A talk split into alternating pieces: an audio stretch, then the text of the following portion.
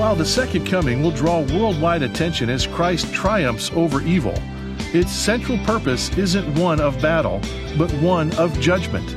Today on Turning Point, Dr. David Jeremiah takes a closer look at Christ's judgment of the ungodly in preparation for his 1,000-year reign on earth in the millennium. Listen now as David introduces the powerful conclusion of his message, Shock and Awe.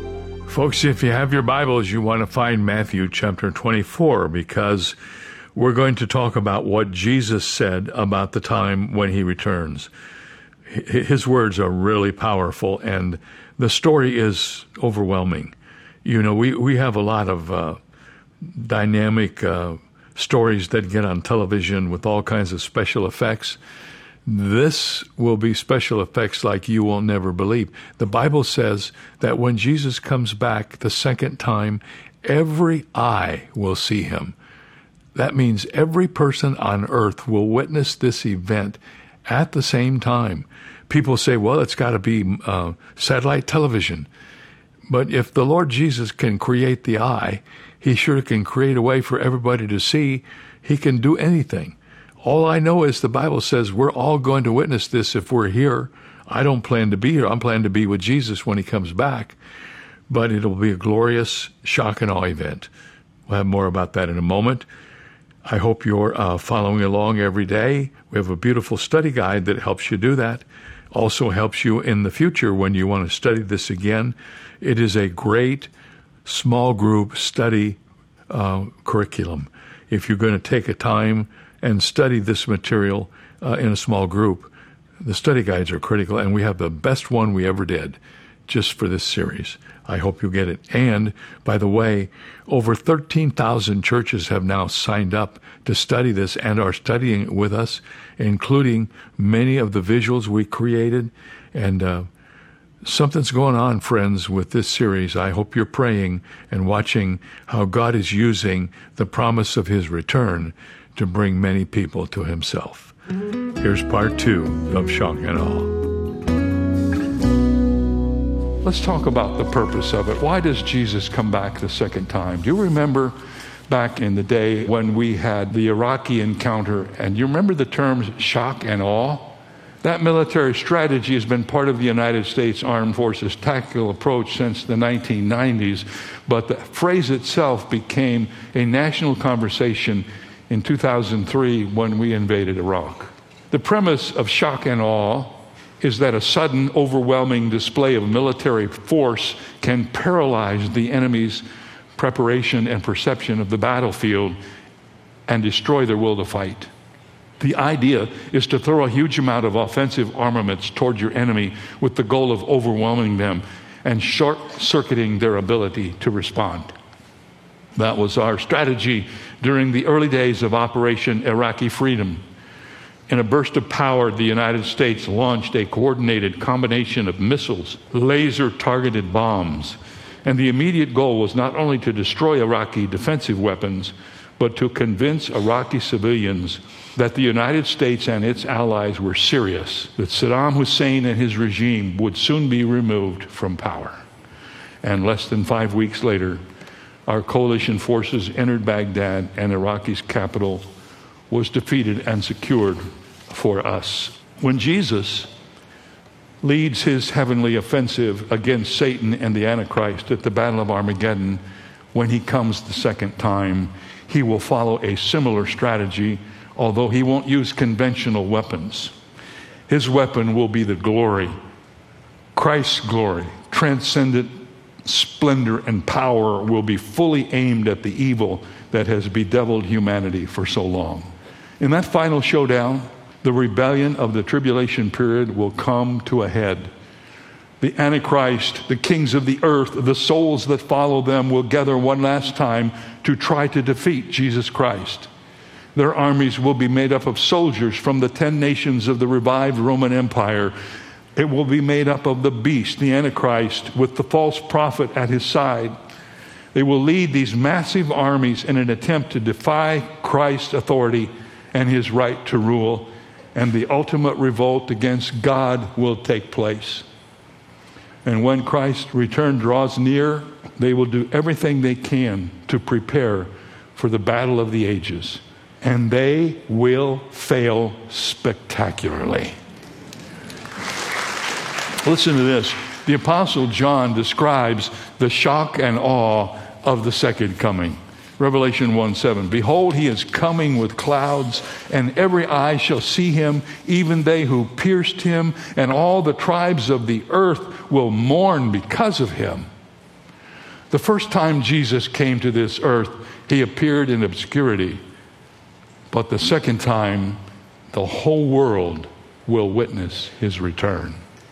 When Jesus arrives on earth the second time, his landing will dramatically herald the purpose of his coming.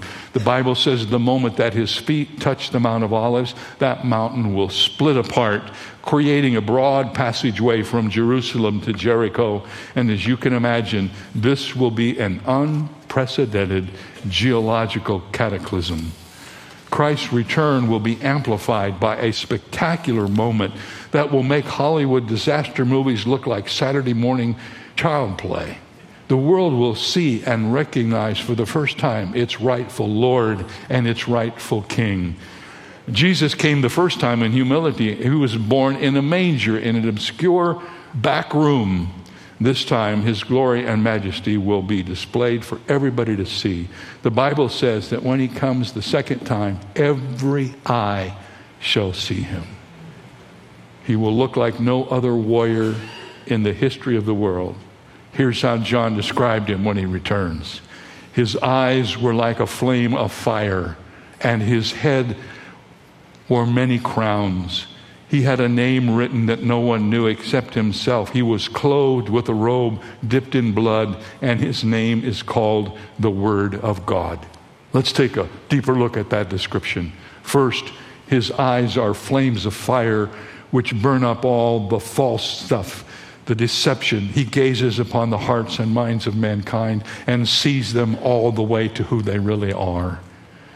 This signifies the Lord's ability to see us and deal with injustice. His eyes will pierce through the motives of nations and individuals and judge them for who they are.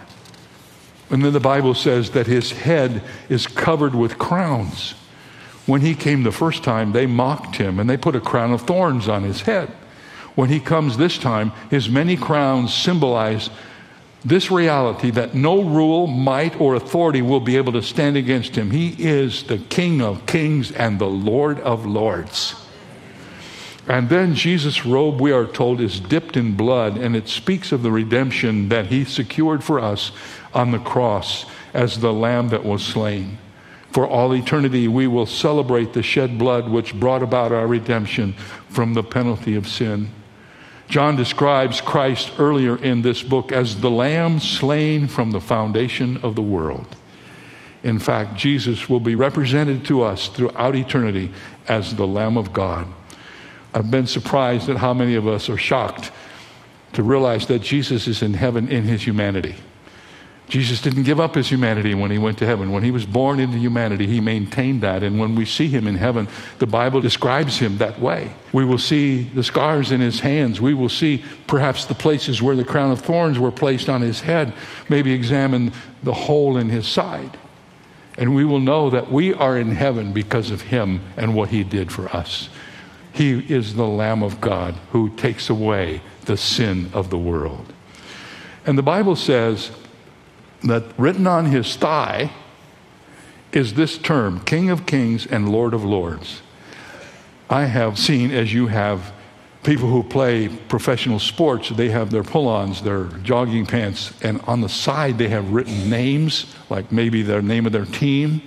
When you see Jesus, the Bible says on his thigh will be written these words, King of Kings, Lord of Lords. And we're familiar with this double name, but now is the time it takes its intended significance. Of all the kings on the earth, he's the king. Of all earthly lords, rulers, he's the Lord. And that day will be the day when every knee will bow and confess that he is the Lord Jesus Christ. The priority of the second coming and the prophecies of it and the purpose of it. Let me tell you a little bit about the participants in it. The Bible says in verse 14, and the armies of heaven clothed in fine linen, white and clean, followed him on white horses. When Christ returns, the Bible says he will bring with him his armies as part of the shock and awe campaign. Note the word in verse 14 is armies, plural. It's not the army of heaven, but the armies of heaven.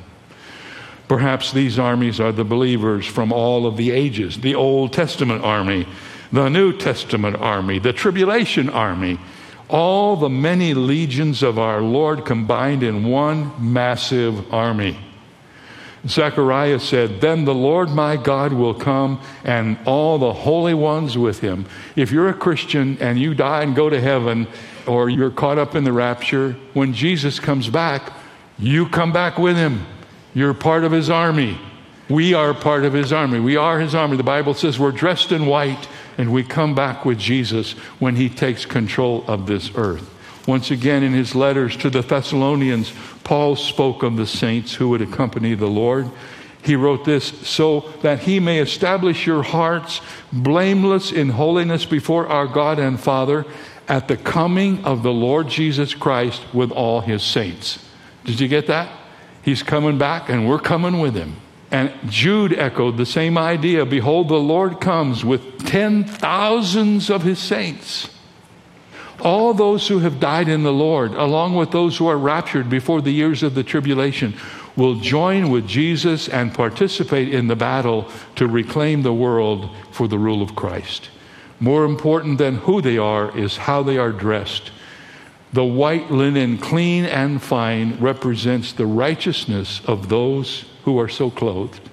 Jesus wears blood-stained garments so that we may wear white garments of his righteousness. I used to think, why do you go to a battle dressed in white? That doesn't seem right. And then I realized, we aren't going to do any fighting. We're just going to watch. Jesus doesn't need us. And you know what the Bible says? This is what it says. He will defeat them by the breath of his mouth. He will go, and it'll be all over. And we'll say, "Whoa, did you see that? We'll be there. I didn't make that up. That's in the Bible." But notice, the saints are not the only ones in the army. This is going to be quite a collection. The Bible says, both Matthew and Paul tell us that the angels will also be back with the Lord. Matthew 25 says, "When the Son of Man comes in his glory and all the holy angels with him." So do you get in the picture? All of the saints who've gone to heaven, everybody who's converted, coming back dressed in white, accompanied by all of his holy angels. I don't know how many angels there are, but there are thousands times 10,000s. You talk about shock and awe. You look up from Jerusalem and you see what God has in mind, you'd have a heart attack probably. Paul said, "God is just. He will pay back trouble to those who trouble you and give relief to you who are troubled. And to us as well, this will happen when the Lord Jesus is revealed from heaven in blazing fire with his powerful angels." So who's in the army? Who are the participants in the second coming? It's Jesus on white horses. And the Bible says we're on white horses too. So don't let anybody tell you there are no animals in heaven. But where are the white horses coming from? We had a thing at Turning Point not long ago where we were trying to test what people respond to, and we were doing a prophecy thing. And one of the questions we posed was, will there be animals in heaven? It was the highest responded to thing we have ever done. I can't get over how many people want to know what's going to happen to animals and are animals in heaven. So we know horses are going to be there, and that means probably dogs are going to be there. I'm not sure about cats, but dogs are going to do that. Horses and dogs for sure, cats with a big question mark, all right? I'm just kidding. If you have a cat, God loves a cat. I want you to see priority, the prophecies, the purpose, the participants, and then the punishment at the second coming. Here is the core of why this is true. And listen carefully to this. This is really important. In the first description of verse 11, we are given the central purpose for Christ's return. Here's what it says. In righteousness, he judges and makes war. Jesus will come to judge. He will come as the judge of all things, including the judge of all people. In the little epistle that immediately precedes the book of Revelation, the little epistle called Jude, Jude describes the kind of world that Christ will find when he returns to this earth. It sort of sounds like maybe we're in that world already. Listen carefully. Now Enoch, the seventh from Adam, prophesied about these men also, saying, "Behold, the Lord comes with 10,000s of his saints to execute judgment on all, to convict all who are ungodly among them of all their ungodly deeds which they have committed in an ungodly way, and of all harsh things which ungodly sinners have spoken against him." What kind of world will he find when he comes back? An ungodly world. In one short verse, Jude uses the word ungodly 4 times. And the repetition is not accidental. Jude was emphasizing the fact that when Christ returns to the earth, his long-suffering patience will have run its course. He will come to impose judgment upon those who have defied him. And Jesus will also render judgment against the leaders of the forces who oppose him during the tribulation, namely the Antichrist and the false prophet. The Bible says, "Then the beast was captured, and with him the false prophet, and these two were cast alive into the lake of fire, burning with brimstone." When John used the word captured, he described what happens to the beast, the Antichrist, and the false prophet. He was being very intentional. That word in the Greek language means to grab or to snatch. When the time has come, when the cup of iniquity has been filled up, the Lord will snatch up the Antichrist and the false prophet from off the earth and cast them into hell. That's what the Bible says. And these two evil creatures will have the unwanted honor of actually going to hell before Satan does. Perhaps surprisingly, Satan will not join the beast and the false prophet in hell until the end of the millennium, 1,000 years later.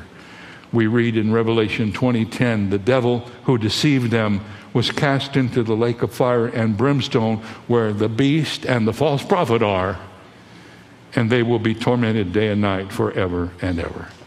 Now let's take a deep breath here for just a moment. This is some pretty heavy stuff. And so the question is, why all this judgment? Why all this anger and wrath? I mean, what is wrong with Jesus coming back to do all of this? Why must these things be part of God's plan for the future? If you're among those who struggle with the thought of God's wrath and judgment, here are some words from N.T. Wright that may give you some understanding. He said the word judgment carries negative overtones for a good many people in our liberal and post-liberal world. We need to remind ourselves that throughout the Bible, God's coming judgment is a good thing, something to be celebrated and longed for and yearned over. It causes people to shout for joy and the trees of the field to clap their hands. In a world of systematic injustice and bullying and violence and arrogance and oppression, the thought that there might come a day when the wicked are firmly put in their place and the poor and weak are given their due is the best news there can be. Faced with the world in rebellion, a world full of exploitation and wickedness, a good God must be a God of judgment. If he is good, he must not be able to tolerate that which is not good. So as we consider God's shock and awe campaign during the second coming of Christ, the question is not, why does Jesus have to be so judgmental? Instead, a better question is, how could we call God good if he allowed evil to forever corrupt the world which he created and which he pronounced to be good?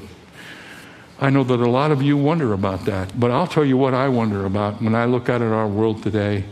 I wonder, how long, Lord, are you going to put up with this?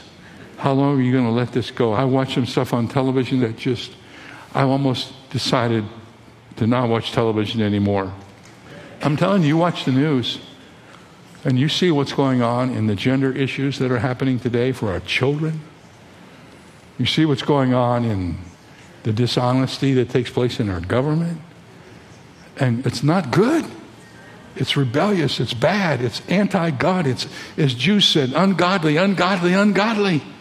When is something going to happen? I'm telling you, there's coming a day. Almighty God, through his Son, Jesus Christ, is going to set it right. And good will be honored and bad will be judged. He's a good God. He's coming back. In June of 1944, the people of France had been suffering for 4 years under the tyranny of Adolf Hitler.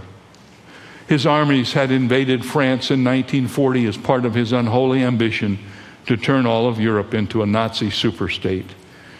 But then, on June 6, 1944, General Eisenhower commanded Allied troops to cross the Channel from England and invade the fortified beaches of Normandy.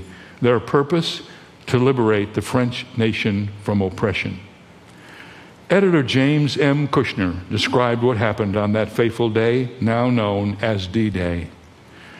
Before dawn, then throughout the rest of the day, sea, land, and air were rent by flashes, thunder, flying metal, parachutes, while fresh wounds in the earth and men erupted in sand and soil, blood and guts. Beaches turned red, trees exploded, cattle perished, men breathed their last. D-Day was just the first day. The battle for Normandy raged on into August, and Paris was liberated August 25th, 1944. The scarring of Normandy and the shedding of blood was the result of many men and their designs, either for conquest or for liberation. And in many ways, what happened on D-Day offers a scaled-down preview of the world's final battle. Like World War II France, we suffer under the heel of a brutal tyrant who illegitimately occupies our world. His name is Satan. He imposes death and destruction and misery. And like the oppressed citizens of France in the 1940s, we cry out for liberation from a cruel oppressor, and we ask ourselves, how long is God going to let this go on? But as we are assured in Revelation 19, liberation is on its way. We have a supreme commander who has never lost a battle, and he is simply waiting for the strategic moment when he will descend and crush forever the forces that have invaded his world, because he is faithful and true, and we can rest assured that he will not fail, and the Lion of Judah will conquer on that final day. I'm glad I know that. That gives me some perspective as I look out at the craziness of the world in which we live. It will not always be like this. One day our King will return. One day he will set things right. The Bible says immediately after that, those of you who are Christians will reign with King Jesus for 1,000 years on planet Earth in the millennium. And peace will reign. Oh, there will be evil, but it will be instantly prosecuted, and it will not last long. The millennium will be what we had hoped this would be, but it is not. He's coming back. He's the King of kings and Lord of lords. And all of this we've been talking about that assures your place in his army, your opportunity to rule with him, your future in heaven, all depends on one thing. Have you made your decision to put your trust in Christ? This is not news for everybody. This is news for those who are Christians. You say, well, I'm not sure I'm a Christian. Well, why don't you get sure today? Why don't you make sure today that you are a Christian and that you have put your trust in Jesus Christ? Friends, I'm asking you with all of the passion in my heart, don't let another day go by that you are unsaved. Put your trust in Jesus Christ today. You say, well, I'll do it later. Later isn't on your calendar, my friend. Later may not ever come. Today is the day of salvation. When you hear the Lord speaking into your heart, as some of you have heard today during this message, this is your moment.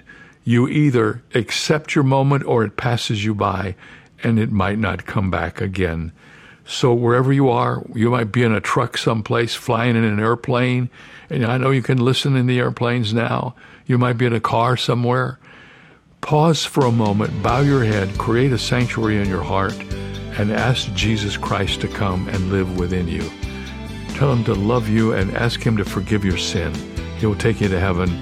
I'll see you there someday if you do that. Make that decision today. We'll see you next time.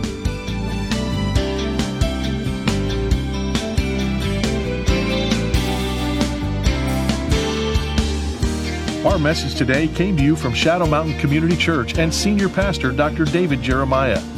We appreciate your notes of encouragement, so please write to Turning Point for God of Canada, P.O. Box 18098, RPO, Sawasen, Delta, BC, V4L2M4. Visit our website at davidjeremiah.ca/radio or call 800-946-4300. Ask for your copy of David's new book, The Great Disappearance, 31 Ways to Be Rapture Ready. Informative and inspiring, it's yours for a gift of any amount. You can also download the free Turning Point mobile app for your smartphone or tablet, or search in your app store for Turning Point Ministries. Visit davidjeremiah.ca/radio for details. This is David Michael Jeremiah. Join us tomorrow as we continue the series, The Great Disappearance, on Turning Point with Dr. David Jeremiah.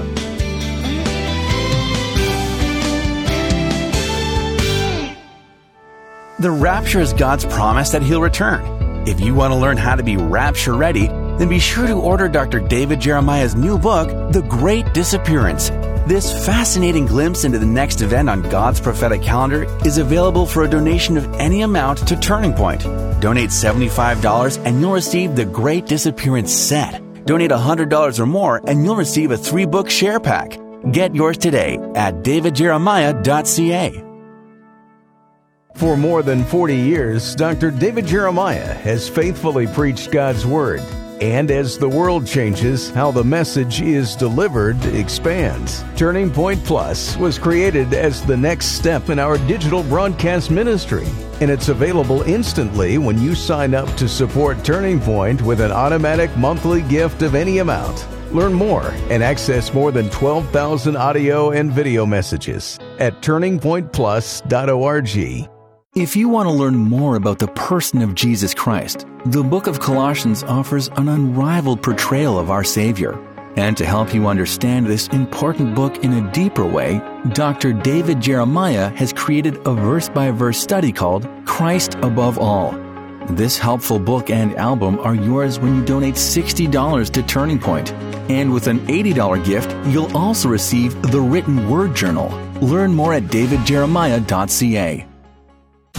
I have heard it said that for the unlearned man, old age is like the winter, but for the wise men, old age is the harvest.